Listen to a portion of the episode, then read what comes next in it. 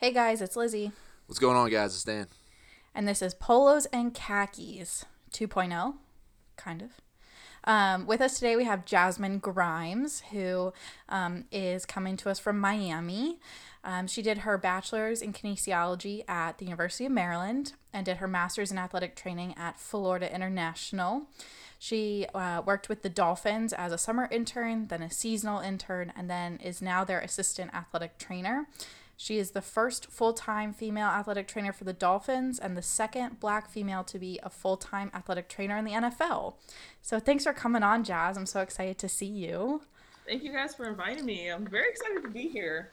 I just want to let you know that it snowed like an inch or two here last night. So uh, hopefully you're enjoying the warm weather in Miami. Well, it is pouring rain, and I was actually home a few weekends ago, and I was like, "Yeah, I do not miss this," because that's when you guys got the really bad storm. I was like, "Yeah, this is not for me." it's been in it's been in the 50s up here for like the past few days, but then it just said, "All right, time to snow." It's still winter, so here we are. Oh, I'm so sorry. Yeah. What are you gonna do? That's just Pennsylvania winter for you. So let's just get started. R- jump right into it. Uh, so you did a summer internship, you did a seasonal internship, and now you're a full time assistant. What was that process? Just going from summer intern to seasonal to assistant, and then come. What are the transitions and responsibilities that came with it? Um, well, it's actually quite interesting. So I was a summer intern, excuse me, in 2018, um, between my first and second year of um, my master's program at FIU. So um, summer internships, um, pretty much all 32 teams have them, but they're usually students who come and work for the six weeks of training camp.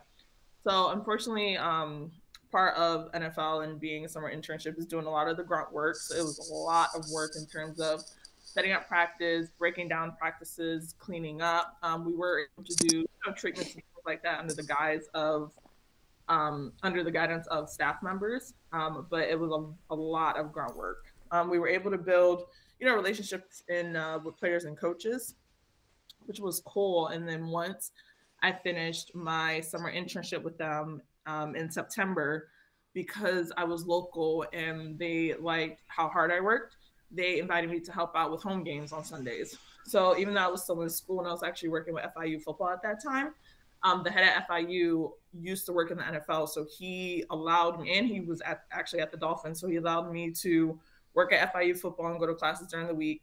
I would go to like FIU football games, which because it's so hot down here, it would be at night, like seven o'clock at night. And then there were a few times I had to wake up the next morning and then drive down, drive up to Miami Gardens, which is like 30, 40 minutes um, to work Dolphins games.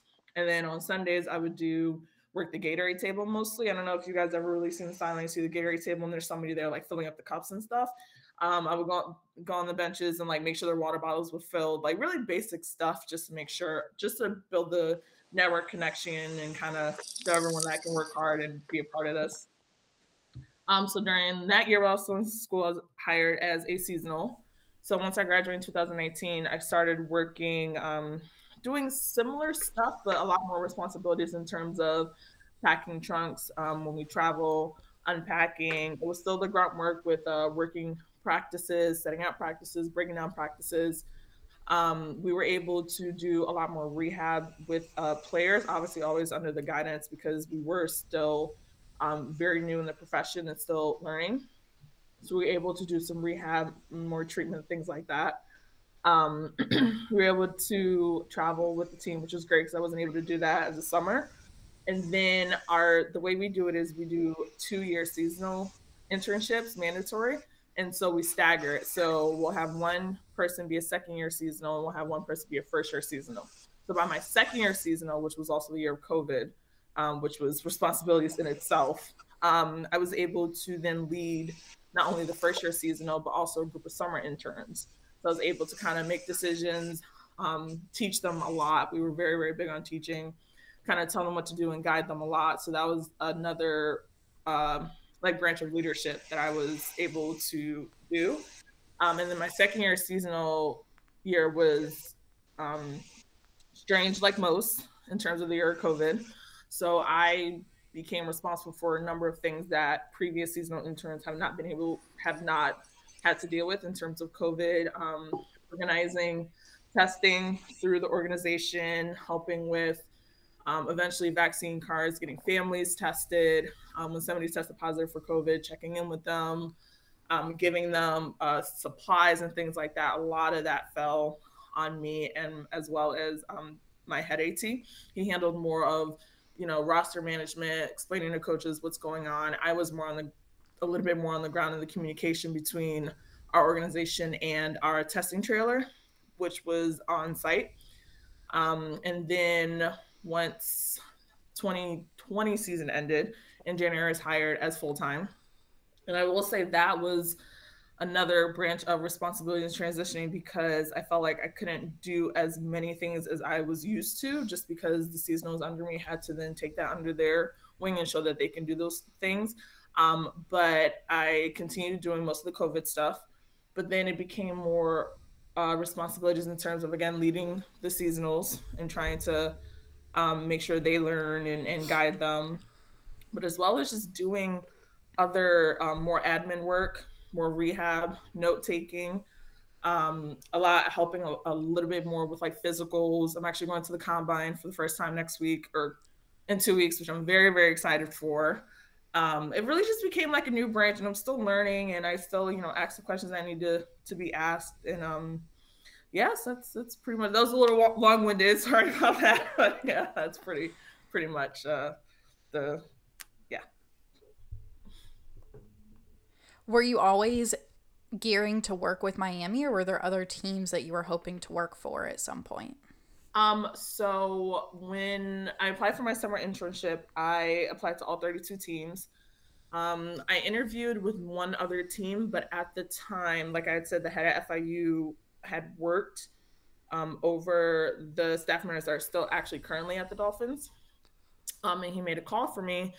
And even though at that time we didn't have, they hadn't had, hired a head AT, um, the head at FIU was really pushing me like, just go, you'll learn. You don't know who the head is, but you'll still be able to build, you know, relationship and networking. And so and it worked out great because um, my boss is actually amazing.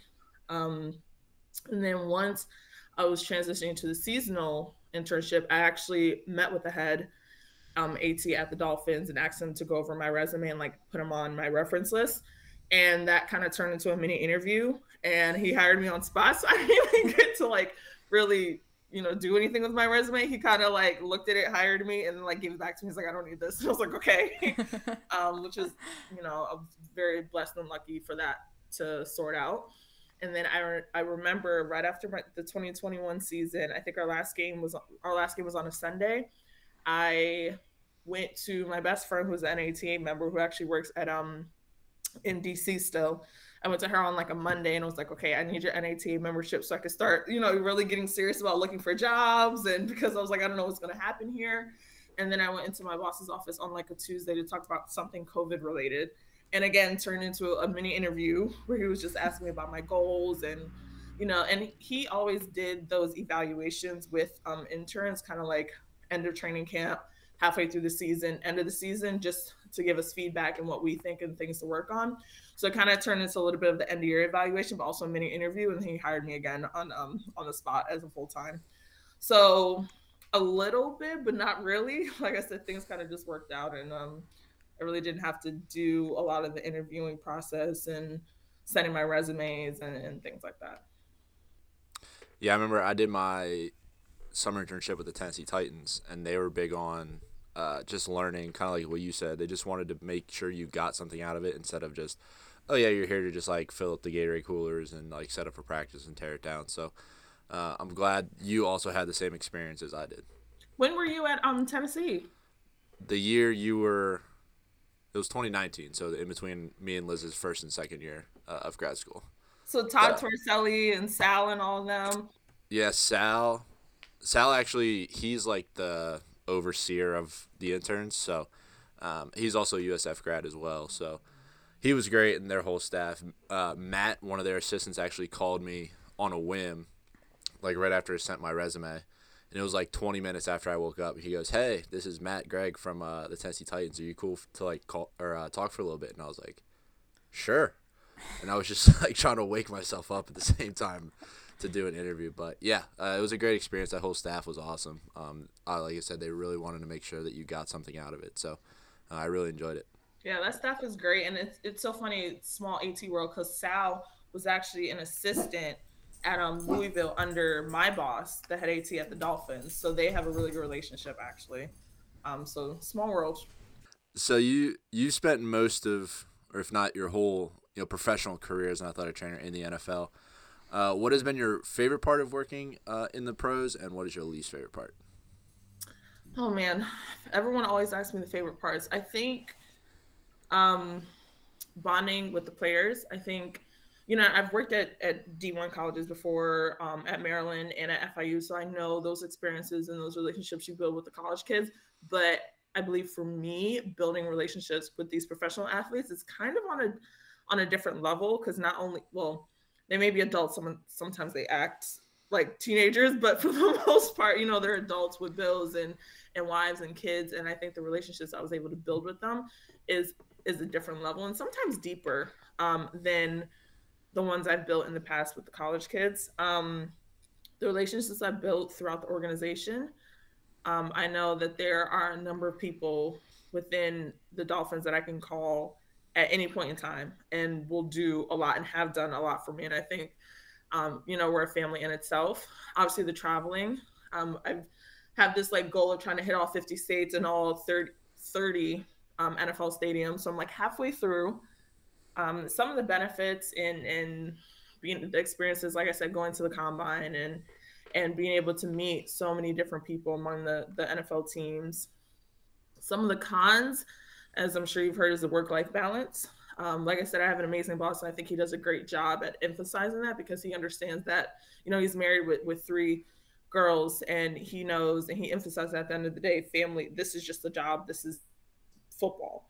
It might be your life, but it's just football. And there's so much more to that. And family is more important than, you know, anything. Um, so he really emphasizes if there's like a family event or if there's something we need to do, he's like, go, go, do what you need to do. And then, you know, come back and he understands that. Um, but during the season, I mean, we're working like 15 hour days. Our seasons go from July, well, hopefully to February, but as of lately to January. um, and at the end of the day, it is the NFL is a business.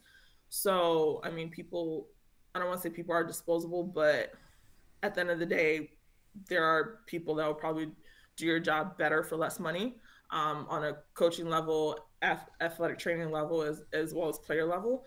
And at the end of the day, the goal is to win. And, and sometimes you'll build a relationship with players and coaches, and then they'll leave the next day and then sometimes that's just that's just part of the business and that sucks because even though again you build these relationships with these people i think at the end of the day you always have to remember it as a business and none of it's personal um, and at the end of the day everyone has their own family and, and priorities in their lives so i think that would probably be one of the, the hardest parts and i celebrate like my family lives in dc so i haven't celebrated like uh thanksgiving with them in like five years and they try to come down for christmas and that can be challenging too so mm-hmm. de- definitely some some cons, but I think with this, you always have to figure out your why, and um, you have to have people in your life that understand that this is important to you and that it's a career. Um, but you also don't want to take advantage of that and and try to be there for the moments that you can. I think I've noticed that a lot with students that are like freshly coming into school and maybe haven't done as much time like in a D1 or a professional setting before they really get into athletic training. And they always come in on the first day and they're like, What's your dream job? And they say, The pros. And I always wonder, like, do you know what it's like to work like for 15 hours a day for six months straight and then never see your family for holidays? Because, like, it blows. Like, it sucks. It really and, does. Yeah, I feel like um, that gets lost on people because it does look really glamorous to like see you at all, all your stadiums every week and like you know all these cool people and then it's just like oh did you sleep more than four hours last night? I'm worried. And like my phone especially with covid like i literally during the season which probably is is a little excessive but i think i pour a lot of myself into the job like during the season, my phone is never on Do Not Disturb. I sleep with it on loud because I never know who's going to call me at 4 a.m. telling me they're sick or they need something. I've got text messages at 11 o'clock at night when I'm fast asleep, like, oh, hey, um, my tooth is killing me. I can't sleep. I need to go to the dentist. And it's like, this could probably be figured out in the morning, but we're in season. So I'm going to respond to this right now. and like, that part is just it's a little challenging. And working the pros wasn't even always my my goal. Like I wanted to work D1. I just heard things about the pros and I was like, I don't think this is really for me. Um, but then I got to my summer internship and I was like, all right, yeah, this is it. So I yeah, I completely understand. I think you hit on it well that keeping things in perspective and remembering your why, you know, especially, you know, training camp in the middle of August in Miami. I know it's not, you know, it ain't cold. So, um, you know, and you're out there and it's hot, you know, you're out there practicing and taking care of stuff and doing treatments all day and, you know, you have to stand there for walkthroughs and all that good stuff. It's a good, it's a good way to remember that, hey, like a lot of people would kill to be in my shoes right now. Um, and I think just soaking it all in and just keeping, you know, your why and perspective together is really huge, especially in, in a setting like the NFL. Exactly. And let me tell you, this heat index and the heat, oh, and the thing is, it never gets cold. Like it's December, the day before Christmas, and it's like 89 degrees, and it's like, wow, everyone else is cold or practicing inside or can at least wear sweatpants and sweatshirts to practice, and we're still dripping sweat from standing out here for five minutes. So yeah, remembering that why is very important because you're just like, I'm over this. so I know you touched on a little bit that like your day to day changed with COVID, obviously. Like that's a lot more responsibilities that you didn't have before. But I'm curious like how different your daily schedule looks preseason to in season to out of season. Um, so I would start like uh all right, let's start with training camp. Training camp, I think everyone knows when I say you're pretty much working 18 um 15 18 hour days. It's pretty accurate every day. Um once we get into the season, it it it I'm, honestly the season gets a little bit easier in terms of time management. Um you know, every organization, every head coach does schedules differently. Um, but for the most part, you know, you'll travel on the weekends. Usually, if our game's on Sunday, you'll travel on Saturdays. You'll have the Thursday night and Monday night, you know, occasional Saturday night games. We were able to go to London last year, so that kind of threw our schedule off completely too, which was kind of a good break. Um, but daily, it's mostly, you know, uh, waking up. I'm usually at work probably about six. In the earlier part of the week, probably about seven. Ooh, excuse me, seven, seven thirty um, every day, I usually leave practice days, usually about seven or eight. Um, on the early on the days we don't have practice, usually about five. Um, and it's mostly like treatment practices, um, more treatment, dealing with COVID things, a lot of testing, and and talking to family members. I think I've talked to more, you know, wives and girlfriends and kids this year than I think my entire football career ever. Um, like I said, traveling on the weekends and then once so like our schedule now off season because now we're transitioning between the end of the season so right after the season we usually start dealing with a lot of postseason surgeries um, with things that you know players were able to play with play through but um, wanted to kind of clean up or whatever postseason um, to kind of get the clock running on rehab so we do that so that required a lot of traveling so like three or four weeks ago, I had to go to Houston for a few days because the player had surgery. I just came back from New York last weekend or last week because the player had, you know, another appointment there. So it requires a lot of traveling and things like that. Now we're more in uh, getting ready for combine, still doing rehabs. But this is kind of the best time because this is when weekends are off. Um, so pretty much from the end of the season to training camp, I only work one, maybe two weekends. One of those weekends is usually working mini camp. The second weekend might be a weekend that we just have to come in for like extra combine stuff or draft weekend or anything like that. Every day is mostly like seven to four. I have more time to work out, which is nice. So sometimes I'll go a little earlier or later. Um, so once we go to the combine in a few weeks, we'll start, you know, calling players, getting a lot of our medical records and information, note taking. So the days will get a little longer just because we have a lot more computer work. Free agencies in March. So that's when we kind of transition to more players kind of coming in the building. We have a lot of players still coming in and out just because it is Miami and the weather is nice, so they kind of stay in the area all year round. But towards like the end of March, that's when more and more players start coming, and usually April is when off season officially starts. So that's when pretty much most of the team will come in and start doing team lifts and you know like uh, runs outside together and like drills and things like that. So our days will pick up a little bit more. Um, and then Draft is the end of April. We'll have rookie mini camp around May, and that's when OTA is off season off season team activities officially starts. And that's when we'll have like practices, nothing crazy like full pads or anything, but the days will get longer. We'll be outside a little bit more, so we'll practice, you know, you know, one or a couple hours a day. We'll have more treatment. They'll have meetings and things like that. Um, still weekends off, which is kind of nice. And then um, that goes until about June, and then we'll get like kind of like a five week break where we'll rotate and try to get a little bit of a time off before the grind really starts again. So I will say in terms of work life balance, like the season's obviously non-existent. We'll have a day or two off in terms of like bye weekend and things like that. But the off season is definitely you're able to have a little bit more work life balance because sometimes all you need is that weekend to reset, especially when you're not used to it. And you you know get up Monday morning bright, cheery eyed, and yeah, report to work. So. So you guys use physicians that aren't necessarily based out of Miami to do like your your postseason surgeries and stuff. Yeah. So by the based on the CBA um, contract with players and the NFL players are allowed to get second opinions from other doctors. So obviously players you know come from different teams or colleges. So sometimes they'll have surgeries done by whatever doctor that they knew in college or a doctor that they had with another team. So we just like to send our players to, especially like if you if they're a checkup or anything, you want to send it to the surgical doctor because if you know a physician has been in there and and knows it through and through, that's you know sometimes the doctor that you want to send to, which makes sense. Um, so we like to do that, and usually our staff likes to send at least one person with them, um, intern or staff, just to make sure we have they feel taken care of, a representative, so everyone's kind of on the same page, so the player understands everything the doc is saying. Um, so it's kind of nice because it is, you know, going to different places. Like I, I went to, I was actually in Manhattan, um, which is a little cool. I didn't do too much sightseeing, but I've never really stayed in the city before, um, even though it was freezing. So that was fun. it reminded me that I love Miami. um, but yeah, so they're allowed to do that, and and we do that pretty much throughout the season, hmm. throughout the year. Excuse me. Yeah, that makes total sense. I just never really thought about it like that. Like, I guess it, I guess I was used to college where like your team physician is the physician that's at the school and like didn't really think about these guys have been playing for four years before they ever see you. So clearly they've seen a doctor by then. I mean, it'd be impossible not to.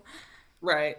Which makes sense. And, and like you said, like sometimes you just want to, you know, go to the doctor that that you know that mm-hmm. you know you knew in college and especially if they deal with other professional athletes or you know, if you have a teammate that you know that went to the specific doctor for the same similar injury, like maybe that's the doctor you want to go to. That that doesn't say anything bad about our team doctors. You know, we have great, you know, team physicians, um, but sometimes and other professional athletes come to our physicians for similar things. But you know, sometimes it just makes sense, mm-hmm. and you know, we want to make sure that all available all resources are available for these athletes so they're comfortable um, for their safety and their own health um, as well as mentally so when you go to another physician, you know, outside of your team or you know, from another city, do you also get a rehab protocol with it, or is it just like, hey, here's a surgery, they're all yours?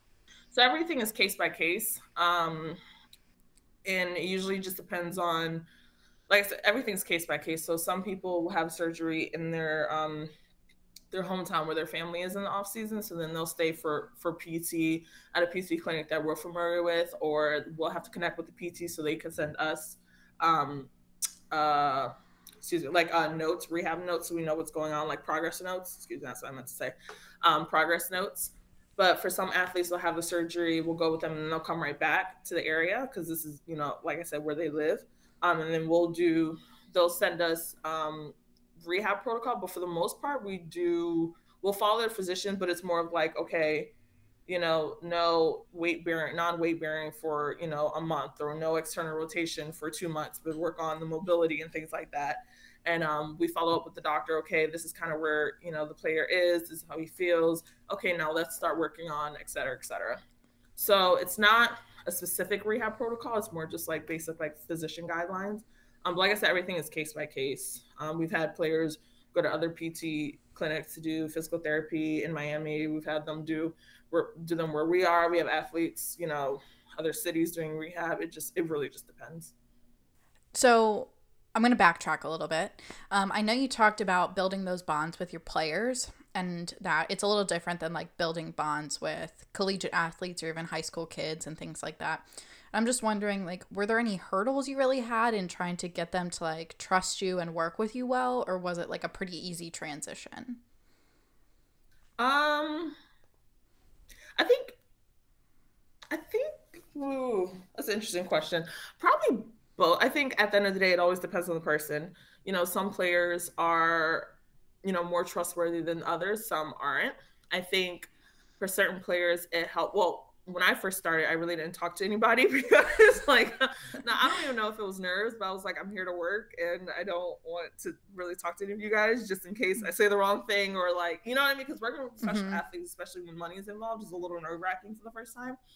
Um, but I will say, I think being um a woman and especially a black woman helped a little bit because obviously you know 70% of the league are black and i think those you know cultural similarities and was already kind of intact so they were able to kind of bond with me a little bit faster.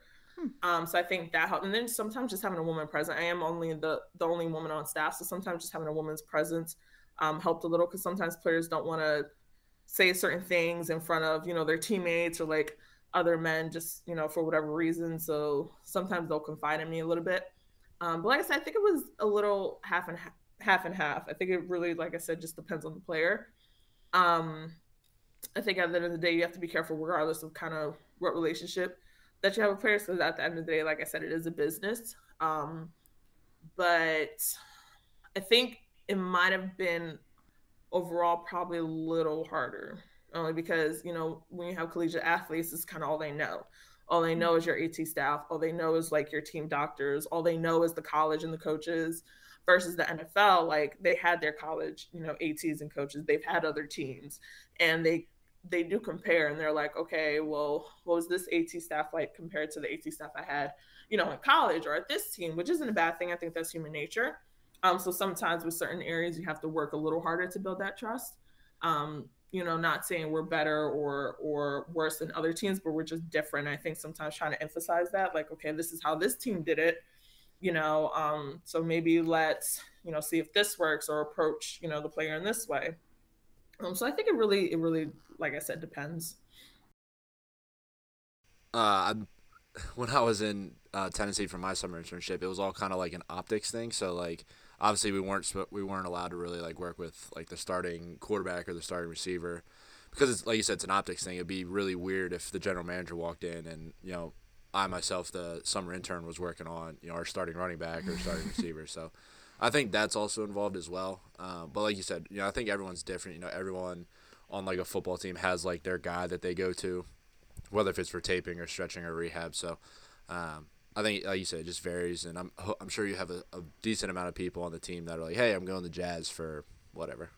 Yes, not unfortunately, but sometimes they do. They like come into my office like, "I need to talk to you." I'm like, okay, they call me for everything, but I always, you know, I'm not gonna, you know, I don't have the ego and I'm humble, and if there's something I don't know how to do, then I won't do it. Like I had a player this week call me because he he usually calls me for everything, and he had a problem and I hadn't dealt with it before. So guess what? I'm going into that doc's office with you because you trusted me and you called me, but I'm also bringing in, you know, my coworker because he's had this problem before. And this can also help build the trust between you and him. Because even though obviously you trust me to call me, but I'm also going to have you help build that trust. So if you need something else and I'm not available for whatever reason, you feel like you can't come in here. You know what I mean? Like, because mm-hmm. I've, you know, I've been gone for a week for COVID and, you know, things just happen. I, I remember um, players all have this very, specific um, uh, pregame things. And so sometimes you have to do the exact same thing. Like I have to tape this specific player's wrist, or I have to give this specific player his mouthpiece. They're they're very very specific. And there was one time I missed the game because like I had COVID, and a player was like, "Yeah, I didn't wear a mouthpiece because like you weren't there to give it to me." And I'm like, "No, I understand that."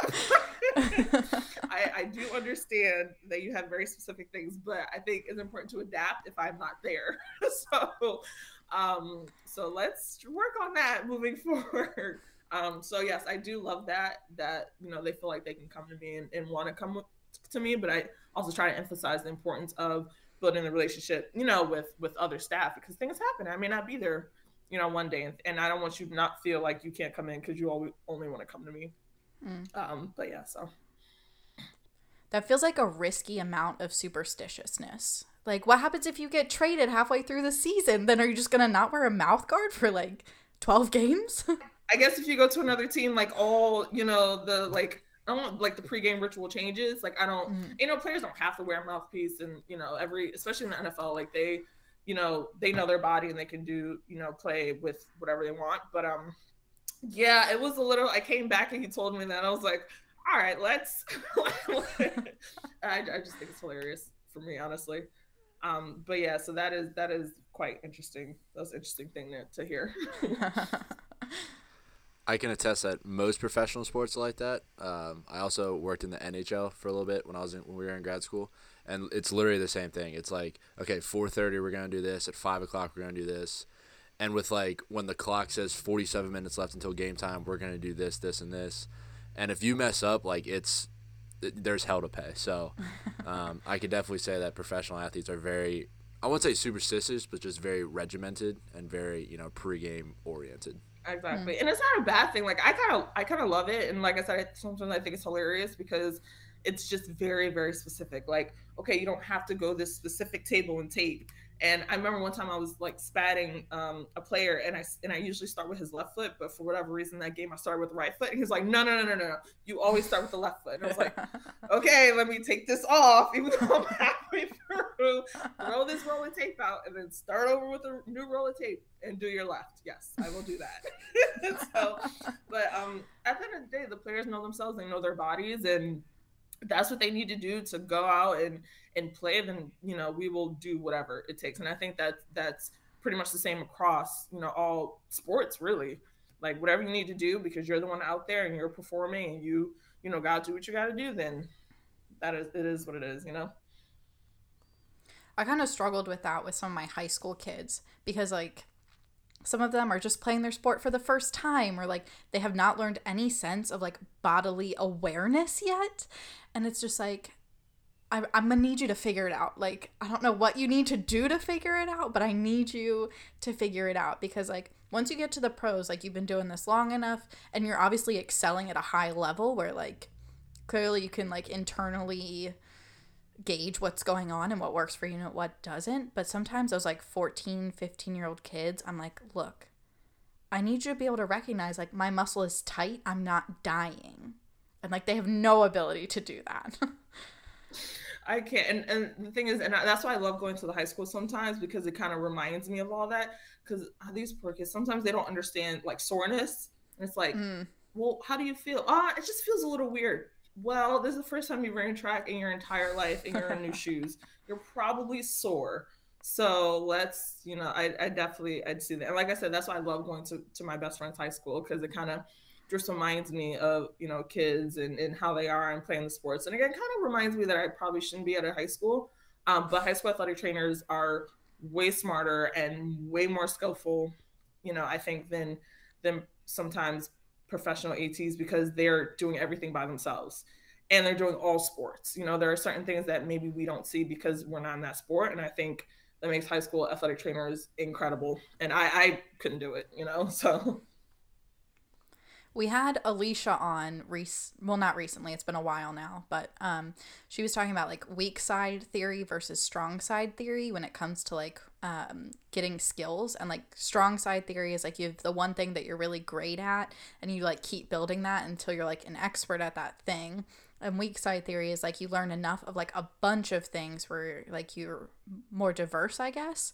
And i was like i feel like pros are perfect for strong side theory people and like you have to be a weak side theory person if you're gonna thrive at a high school because like it's chaos. Just straight chaos. Okay because you have so many kids and again a lot of times high schools are by themselves. You know depending on the high school they may not have all the available resources where we have multiple you know resources. We have doctors, you know, on call, MRIs and X-ray CTs whenever we need, second opinion of doctors. Like we have all those resources, so some we're not doing it by ourselves. But high school athletic trainers, like they will get some interesting things, and and it's them, and, and they have to figure it out. Um, like I said, and like I said, that's why I applaud them. They are amazing. I think it was funny that you brought up like the high school kids being very sore and stuff and they like don't know what it is. I still get that same issue in college, especially with like the freshmen who've never lifted before in their entire life. And they're like, Dan Dan, like my my hamstrings and my quads are like on fire right now. I'm like, I'm so tight. I'm like, Well, what'd you do in the weight room this week? They're like, uh, well we squatted, we did RDLs. I'm like, Is it more than you've ever done before in your life? Yeah. Oh, okay, well then there you go. So it don't worry. Like it's a good thing. Like it's okay. You'll be fine and sometimes I miss that like that innocence of just not knowing. Um, because professional athletes are very in tune with their bodies, so they already know like, no, this is soreness, no, this feels weird, which again sometimes makes our job a little easier, so we can kind of pinpoint, you know, what's wrong and and work it through them. Um, sometimes I miss that, just you know, the kids just not knowing and, and explaining to them. And I think that's also great about the high school and, and sometimes the collegiate level because you get used to and you get really good at explaining things and breaking things down in layman terms versus sometimes on the, the nfl side like players would come to me and be like mm, i think i don't know I, I feel this clicking here and i might have like a labral tear or something. And like they'll just you know they'll just know or like have some sort of idea because they maybe were dealt it or things like that um, which i think is quite interesting. Or they'll be like oh yeah like you know something's wrong with my foot like my fifth metatarsal. And i'm like what? Sorry, what? But they, they know what's going on. And I think that's kind of cool because sometimes you can kind of meet them a little bit. They meet us a little bit at our level. Um, so that's, that's cool. Hmm. You'll get the occasional, you know, kines or exercise science major in the NFL, and they kind of like just rattle off the stuff they learned in class. So it's like actually kind of impressive. Yeah, and you know, and these guys, some like we have, you know, masters and and and you know, bachelors, and they're just smart athletes, and and they know. And again, it's just, especially when you've been in the league in college so long, like you start to hear kind of things. So you kind of just know. And then some athletes do their own research and and want to know more about their body and certain things so they know what we're talking about, which I think is great. I feel like they're incentivized to know more too, because like you said, like this is a business, and your if your body's your business, I would hope that you would like learn enough about it to make it a profitable business. Because like Tom Brady did not win six Super Bowls not knowing what the heck was going on in his body. Like, he paid a lot of attention, I feel like, in terms of longevity. That's something he should know. I think the one thing that the NFL really takes serious, well, at least the players do, is like nutrition as well. Like they have like a full service like dining hall and staff, and some guys still like have like their own meals like brought in and things like that. So, literally, I mean, like kind of like Liz mm. says, your body's your business. I mean, whatever you need to do to like perform at a high level, make sure you're available. Um, you know, I'm sure they they're looking for every advantage they can get. Absolutely, and and like you said, they, they know their body, so they know like okay, I can eat the, this and not this, or I don't eat meat, or you know, pescatarian or whatever, and and they're very specific. And like I said, whatever these guys need to do because they're the ones that are playing and being on the field, then that's what needs to get done. You know, I think that's kind of hmm. you know our mindset at the Dolphins. So. So now you talked about your schedule, which is insane. Just personally, I think we can objectively say that it's insane. Um, how do you take time for yourself? Like, what do you do to like fill your cup back up before you work with others? Um, I will say, when I was an intern, I really didn't do a lot of that. I think because I was so focused on, which is is like anybody, you're focused on your career and um you know, like building your career and, and, making sure you prove to those around you that you're available and you can work hard and things like that. Um, so I definitely wasn't as great with it when I was an intern, especially like I said with COVID, it just really took a lot out of everyone, you know, across, you know, the world. Um, so I think that was definitely the COVID season was a lot.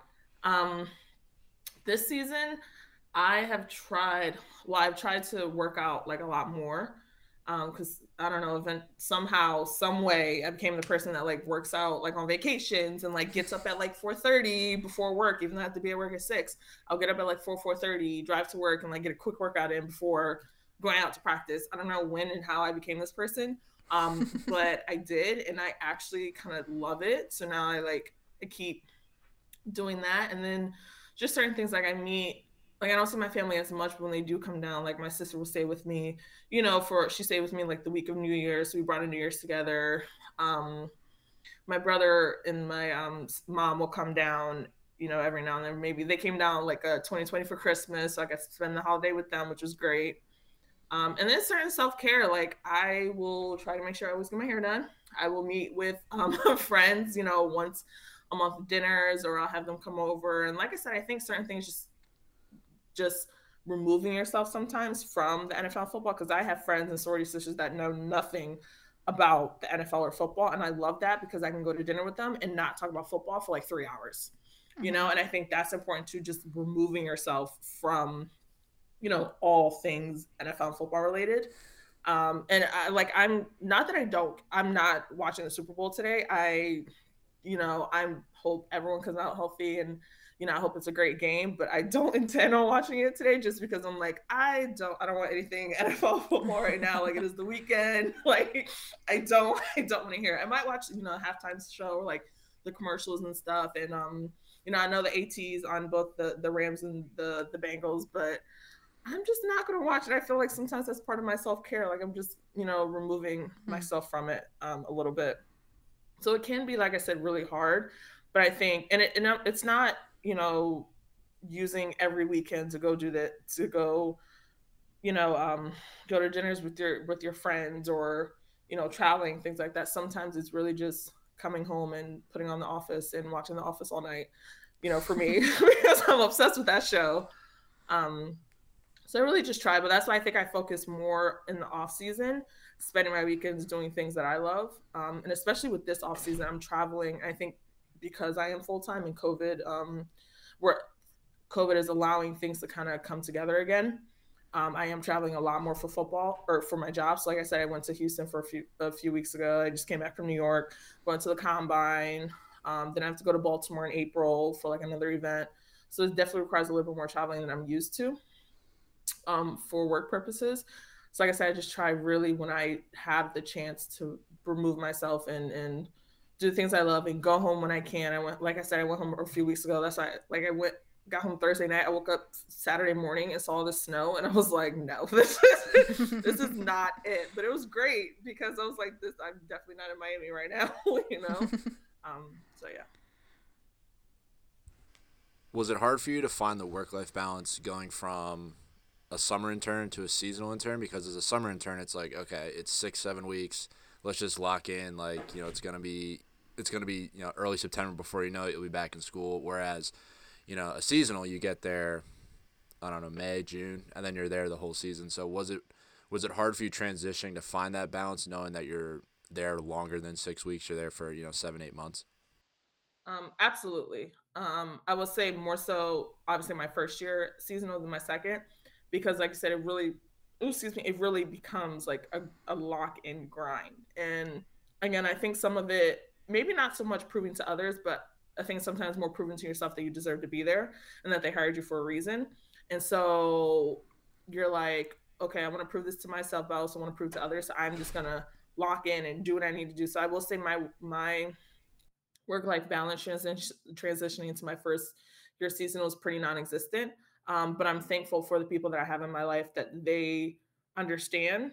Um, I think, like I said, that's one of the most important parts. Like my people know that for the month of August, you probably will not hear from me, um, like whatsoever. Like if I respond to a text, it might be like in three days or like 10 hours later. Like, and, um, and I feel bad and I apologize, but they understand. I think that's the important part. So like my first year seasonal, my first year of my uh, seasonal internship, I was, yeah, I was very, very locked in um, and it and it was okay. Like I didn't feel drained or like it took a lot of a lot out of me because I was like at the end of the day, this is what I want to do and this is a career, and this is just you know one two years of my life. And I think if I devote as much as I can to this, and again, this is just my personal like method and the way I approach it. This isn't right or wrong, and not everyone has to approach it this way. I think that's how I approach it. I was like, if I put everything um, and more into this, you know, one or two year old turn into something. Um, and again, it's easier when, you know, I'm not married, I don't have kids, I don't have pets. So, like, the only responsibility I really have is to myself. So I think that also made it easier for me to kind of devote so much time to that. But like I said, I definitely, like I said, COVID year was a little weird, but I definitely am better with that now because I realized I cannot sustain that type of life where like, you know, that balance doesn't exist. And like I said, I have a great boss, so he emphasizes that. He's like, get out for especially in the off season when you have time. He was like, I want y'all out of here at one o'clock on Friday. And, you know, if we can, and like, okay, take, you know, Thursday, Friday. Like I went home, you know, I, I did Thursday, Friday, Saturday, Sunday. He was like, come back Monday or Tuesday. And I'm like, I don't know if I can stay home that long, but like I'll come back Sunday because sometimes when you're with your family that long, it's like, all right, I can't, especially when you're used to being by yourself. Um, but he was very adamant about like, take more days, do what you need to do because once we're back here and we're doing this grind, like it takes a lot. Mm-hmm. Um, so I am very thankful because I think it starts at the top. Um, and yeah.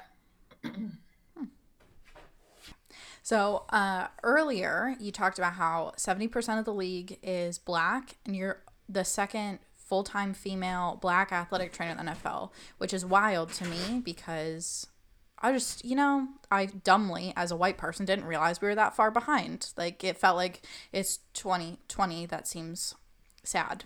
Um, I'm really proud of you because I know that you're awesome. So, like, I'm psyched for you. But with patients that are so diverse, like, what should we be doing, in your opinion, as a profession to create providers that, like, match that? Do you know what I mean? Mm hmm. Um, well, that's an interesting question. I will say so. Yes. So to confirm, so there's three of us: Tiffany Morton at the Chiefs, um, me at the Dolphins, and Shanice Jackson at the Philly um, Eagles. And funny enough, we all went to FIU. So Shanice was the year was a year ahead of me, and Tiffany, I can't remember what class she was, but she was a few years ahead of us, um, which is kind of hilarious in itself. Um, I think you know one of the things when I become a, a when I became full time, it was actually a year ago last month and it was like I didn't put it, you know, on social media, but somehow like the word got out and other people were posting it. Mm-hmm. So my the in the flood of like LinkedIn messages and emails and and Instagram DMs from other students and other athletic trainers who look like me was very overwhelming. It, I'm not even gonna lie, it was very very overwhelming. Um, you know, and especially students. And I went to my boss because I was like, I'm not sure. I was like, how accessible, you know, should I be? Should I be always responding, you know, to these messages and, and meeting with students, or is it, you know, kind of too much? Because I think, you know, when I was trying to do um, become the NFL and reach out to professionals, I didn't hear as much feedback, and I think sometimes that's, you know, certain people again the, the job in itself already takes out a lot so sometimes trying to talk and spend time with others takes more and some people just don't have the mental capacity or physical capacity to do that and to each their own i think you know whatever works for you um, but I was a little nervous because I was like, I don't know how accessible I feel like I should be if it's too much or too little. And my boss, you know, sat me down and he was like, look, be as accessible as you can. He was like, you know, respond to, to the to the DMs, meet with students, do the Zoom calls as much as you can because at the end of the day, this is a job, and you know, I, I try, you know, I stay humble as much as possible, but it is important, and I am kind of a representation of so many other, you know, not only Black ATs but Black female athlete um, ATs that want to be where I am and think that they can't because of how they look. So I think one of the things is getting those forums together, me speaking to students, me posting so, on social media, you know, not as much, but um, posting that there are people that look at, at like us in the profession, and then just having certain initiatives. So like we have an initiative where we um, hire one minority um, and one female summer intern, you know, each summer. So I think just things like that, like bringing them into the profession, um, networking with them, meeting with them. You know, I have another Zoom call around six tonight with the with the student at FIU that she wants to reach out and talk to me. Um, I think doing things like that helps inspire those students who think that they can't do it, hmm. um, and be like, okay, like I can do this. Like I know there was a post go around um, on LinkedIn with me and, and and two other women that work on the the stadium sign communications and, and productions and that like picture went all over LinkedIn, and I saw this one person, this one girl respond on LinkedIn and was like, you know, this is amazing because I didn't think I could do this, but like I see her and like I I know I can do this. Like I'm gonna keep moving forward. Um, and I think that's important. Again, it's not just you know, obviously I emphasize, you know, um, black because you know that's you know, what I am, but I think it also is Hispanic. I think it also is you know asian culture like i think it's it's important to build those forums and inspire and, and promote as much as we can so other students are inspired and feel like that they can do that. Have you thought about or do you think you should uh, like get together with the other female athletic trainers in the in the pros and as well as across other sports to just kind of form like a like a group or a panel and just kind of say hey like what can we do you know as a whole to uh, to promote that you know our profession to um, you know women of color or just women in general um, to let them know that hey you can get into this profession like you can do it um, you know it just kind of takes you know whatever you need to do um, I kind of lost my train of thought, but yeah, like have you yeah have you kind of thought of that like hey like what can we do as a whole you know women in professional sports you know to try and promote you know that you're able to get to this uh, profession? I'll be honest, I personally haven't you know thought about that, but I know there are things out there that I have been a part of. So like um so us uh, women in um, the NFL we have a group chat so we, you know, obviously talk about more NFL AT related things, but um, we have a group chat and we communicate a lot. There is a um, sorry, a uh, company or organization actually based out in DC, and it's called Minority Women in Sports. Um, and so they, she, her name is um, Andrea, and she's the head AT at uh, Bullis uh, School in Washington in Washington DC, and she is the head of that. She does a lot of that promoting. She has, you know, panels where she brings other athletic trainers, you know, um, from different profession, professional sports and settings to come and talk to students. She has like mentorship programs and um and I've been on a like a panel discussion I did for them probably like a year ago. Um, so they do have things of that sort. I have not personally thought of, you know, things like kind of trying to get a panel together. I think also sometimes because my job and like a lot of other things take you know, a little bit of me. Um, so I think for me, I don't know if I think about that, but I think just making sure I try to be a part of it as much as I can so I can help show, you know, if they're promoting it, I can be that, you know, help be that face and like, okay, this is, you know, uh, where we can uh, go and like kind of take this, if that makes sense. I'm hopeful that maybe we're like already moving in a more diverse direction because like I feel like I see photos of like the classes that are coming up through athletic training school right now and I think back to Dan and I's class and I feel like maybe we're on that front and it's just like to take some time to like see that in the numbers and see that in um, positions of like higher power and higher visibility but I know I don't know it's a tricky one I don't understand why athletic training's so white. It doesn't make any sense to me.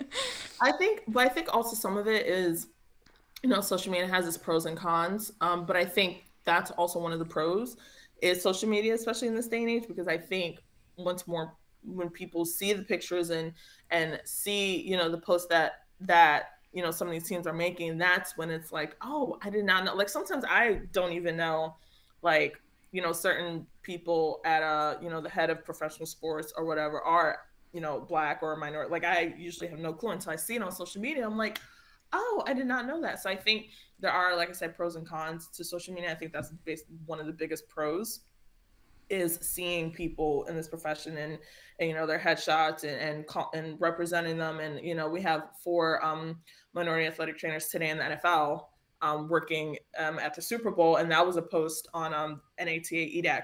I'm pretty sure it was Instagram. So I got to see that, and and like I said, I think that's important getting that out there. We also um, it was created probably like two years ago in the pandemic. There's an actual there's actually a group chat that we have of um, mostly my pretty much all minority athletic trainers um, called the Think Tank on GroupMe, and you know there's like I don't know, like 900 of us now, and they're like across all settings, students, like in other countries, and that's a way for us too to kind of promote within, to talk, and um, when students have questions, they respond.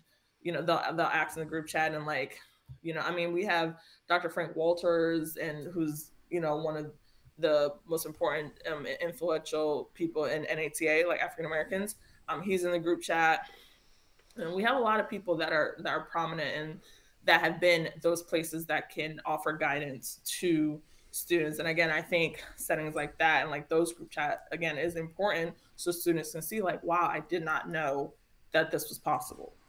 Um, and i think that's that's the important part. It's just representation. You know when they say representation matters like it's not saying it just to say it like it's it's true and, and, and i think it is important I think it was cool a couple weeks ago. We uh, tweeted about um, the Los Angeles Kings, the NHL team. They had a, a female athletic trainer behind the bench. I think she was the first one. Um, I thought that was really cool because, like you said, like without social media, I probably never would have known that, um, unless if I was you know working in the NHL and you know we were playing the LA Kings and I saw that. So um, I think that's one thing that social media is good for, you know, especially just promoting you know things like that. exactly like i said once once i think when students see it they're like wow like i can do that and i'm definitely going to box this up but i know a few weeks ago there was um i can't remember what nba team but there was a female athletic trainer on the nba Mhm. sideline that i saw and that went you know viral on social media and again i think that's something that other students and other women need to see that yes you can also work in the nba you can you know do this just like she is Was it the was it the Trailblazers? uh you know what it might have been Yeah, I think it was because I remember thinking, Oregon, Yeah. they know what's up. Yeah, yeah, yeah. I think that's what that's what it was. Shout out! It, it says she's uh, the first female head athletic trainer in the league, so she's trailblazing Yes, her profession with the Trailblazers. So I think that's pretty cool. that's what it was. Yes. It's back to our standard question. We asked this to all our guests. What advice would you give athletic training students, you know, young professionals, uh, people who have been in the profession for forever? Uh, you know, what advice do you have for them about anything? Oh man. Um, I think number one is um, and I'm gonna keep saying work life balance.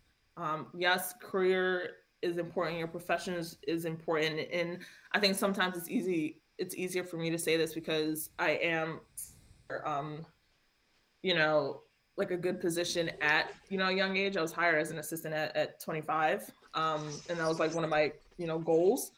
And so again, it can be easy for me to say because my career has you know taken you know a good turn. However, at the end of the day, it's, it's a career, it's a profession, and family and, and work life balance is important because at the, at the end of the day, there may come a time that we can't, you know, work as ATs and we can't, you know, things get taken away every day. And um, I think family and, and friends and, and other things outside of your profession is important. And like I said, I think sometimes ATs and students get so caught up in that and like building your career and like making, you know, connections. And um, I think sometimes we lose sight of that.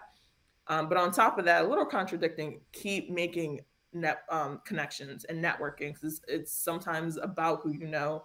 Um, and it doesn't have to be somebody that you have to, you know, email like once a week or talk to. But I think just, you know, just a simple reaching out and, and um, communicating, just kind of getting your name and your face out there. Like I've had resumes sent to me that, um, you know, we keep on file. So I'm like, okay, if something happens or maybe next year, you know, if we're looking for an intern, like I might be able to pull up this this you know resume and like okay maybe and we know other ATs in other settings too as well in um, pro basketball and and hockey and things like that. So sometimes we reach out to our other connects, you know, in other sports and like, hey, do you need an intern? How does that process work? Um, that's important. I think keep working hard and and don't feel bad if you feel like you know the NFL or, or collegiate or football in general is not for you. Um, and also don't feel bad if you just get to a point where athletic training is not for you. You know, I think we go into this profession because we love it, but I think sometimes we lose sight of how much of a service this profession is, and we give so much of ourselves to others. Um, and sometimes people just just hit a wall and they can't, and they can't do that anymore. And I think that's okay too, where they're just like, I don't want to do this anymore. I know a few ATs that have left athletic training to go sell, you know, either medical supplies or become firefighters or become PAs because it was just, it was too much. And I think that's okay too. Like this is not, you know, the end all be all. Um, and yeah, I think, I think they're probably those main, you know, three things. And um, and like to emphasize connection and networking because I met Lizzie, you know, what was it like my senior year of college back in what was that 2016, I think. I want to say it's like 16, possibly 17, no, 16, I was gonna say maybe 15. maybe 15. Right, and look at us, you know, five, six years later, mm-hmm. like we still have this, and it's important to keep those connections and keep those networking. And you know, Lizzie and I, we don't talk every day, but you know, we have this connection. We we talk social media. I know it can be so so bad, but it can also, if you use it for the right reasons, it can be very good. Because that's how I'm able to still comment and, and reach out to Lizzie and other people in our profession, and even Cross Klemko, who's at us with us at University of Maryland you know, we met my freshman year back in 2014. He's at the New England Patriots right now as an assistant. And every time I see him, we're all looking, we're looking at each other like, this is amazing because, you know, who knew that these two kids from Maryland will end up where we are now. Um, so I think just emphasizing like, you don't have to always network and connect with people only in the setting that you want to be in, and only the setting that you are. Like, branch out, you know, talk to people in different settings, talk to people in different states because you just, you just never know. Yeah, I think the more and more I, you know, gain knowledge and experience in this profession, the more I think that it's so small because, like you said, you knew uh, your head knew Sal, so at Louisville, and it's just everyone. If I seem like through the grapevine, everyone knows everyone in this profession. I think that's really cool, um, and I think that's just another out or a great thing about this podcast is that we can just reach out to other professionals and say, hey, like, come on and talk to us, or you know, we can reach out to them and ask them about something. So again, just finding avenues, like you said, to make connections is, especially in this profession, is very important. Very important. Everyone knows somebody. That's I have definitely realized that in the last like since grad school. I was like, this world is small. This AT world is small, and that's why it's also important to have your reputation is important and that it's intact and and that it's good because your name gets around quick. Like you know you know what i mean? Quick. Like we have heard of students who will probably never meet you know other professionals that we never meet that we haven't heard great things about. And i think you know it's it's important students don't realize what you do sometimes as a student that carries and that that matters in five ten years because if if i'm in a position i knew somebody you know at maryland back in 2014 and somebody asked me about that person i don't know how they are now but I can speak to how they were when they were a student. Mm-hmm. You know what I mean? I think that's important too because you have to make sure your name gets out there in a good in a good way, and that you know when you cross paths with people. And again, you're not going to get along with everybody, but I think at the end of the day, if they can say that you worked as a team and you and you work hard, I think that's what matters. You know what I mm-hmm. mean? We may not get along, but like she did her job and she worked hard and she was professional.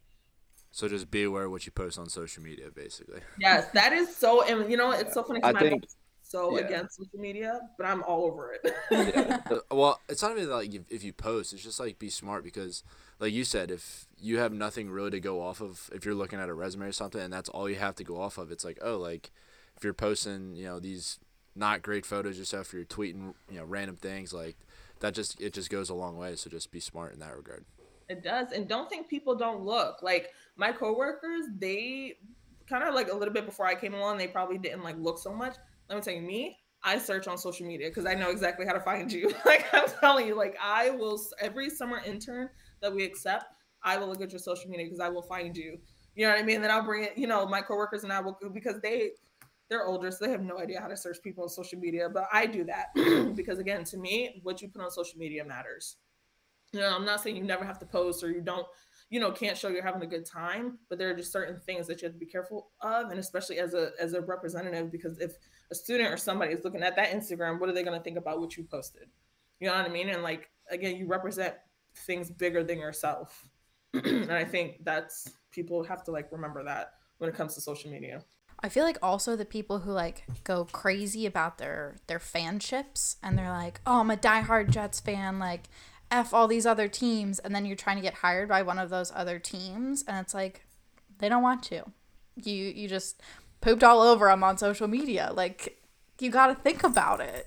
You got to be careful of that. But you know what in my in their defense, I think you remember in college I was a huge Carolina fan. Like Carolina Panthers, that was my fan. That that was my team when I was in college.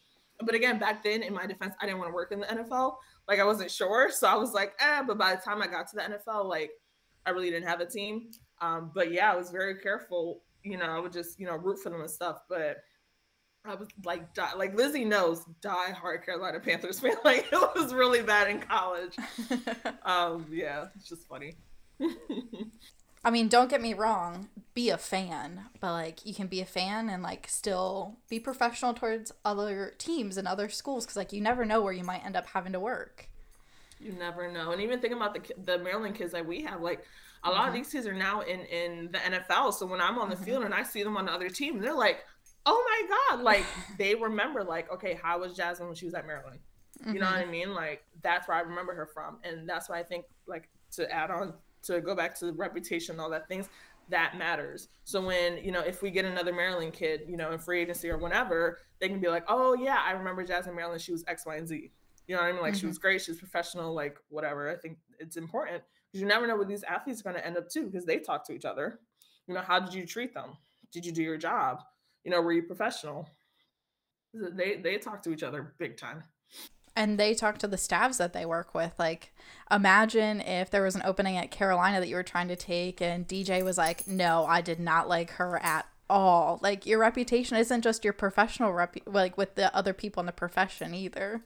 It's players. At the end of the day, these players are the ones that are going out and playing, and and that happens. Like, uh, front office, upstairs, head coaches, they will ask players about other, you know, athletic trainers, strength and conditioning. They will ask and again, I'm not saying you have to get along with everybody because that's not realistic. And I know I didn't get along with everybody, but I think at the end of the day, people can say that I, I worked hard, I was professional, I did my job. Um, and, and that's what matters. But this is absolutely right because that's exactly what you know what could happen. But I feel as though I have pretty good relationships with most players. Um, and the ones at Maryland, you know, I I still try to see them, you know, after games. Some of them I haven't seen in years. That's all for the first time this season, which was amazing. Um, and, and I think that's important. And again, just going back to relationships, I think it's amazing how, you know, I haven't seen, you know, uh, players in like five, six years. And then I'm literally on the field during a timeout and they're on the D line and they're like, oh my, and I, after the game, I could just talk about the wives and the kids. And, you know, that's a relationship that, that I'll, I'll always have, you know?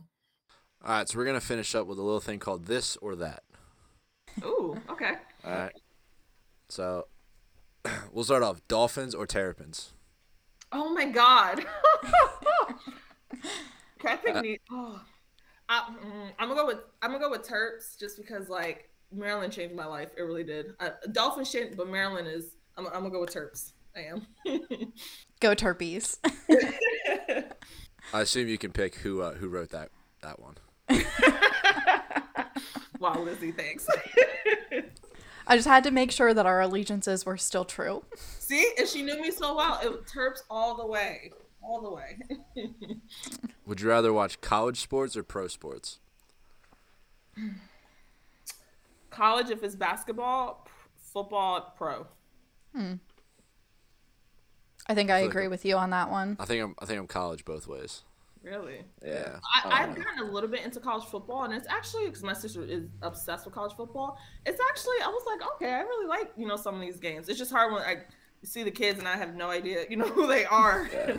like, That's fair. Okay, so I just thought of this one because you're in Miami. Would you rather have a midday practice outside or a late night practice in the bubble?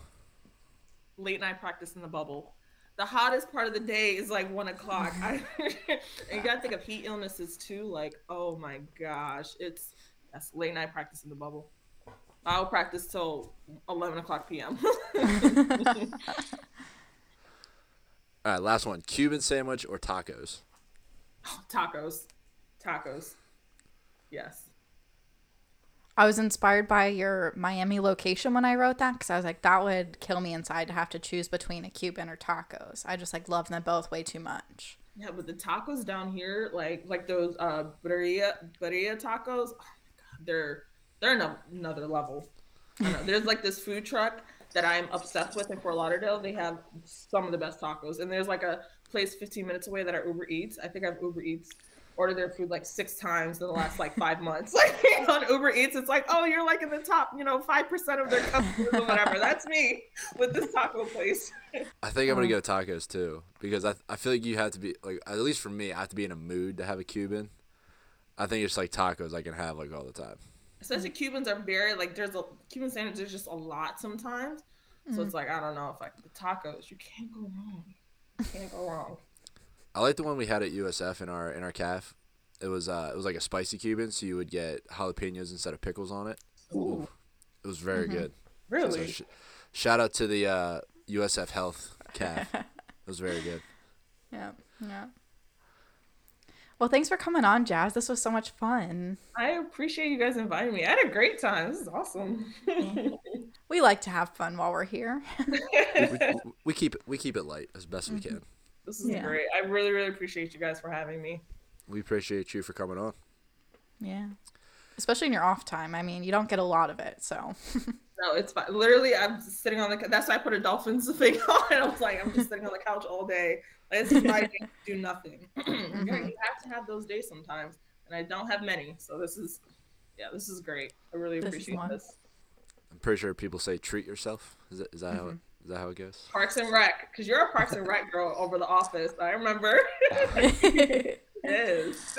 Uh, I love The Office so much, but like, you don't get Galentine's Day in The Office. Yeah, she's the Parks and Rec girl. I'm more of the Office girl, but I remember she's the Parks and Rec girl. Mm. Treat yourself. well, thanks for listening, everyone, and as always, remember who you are. And make good choices.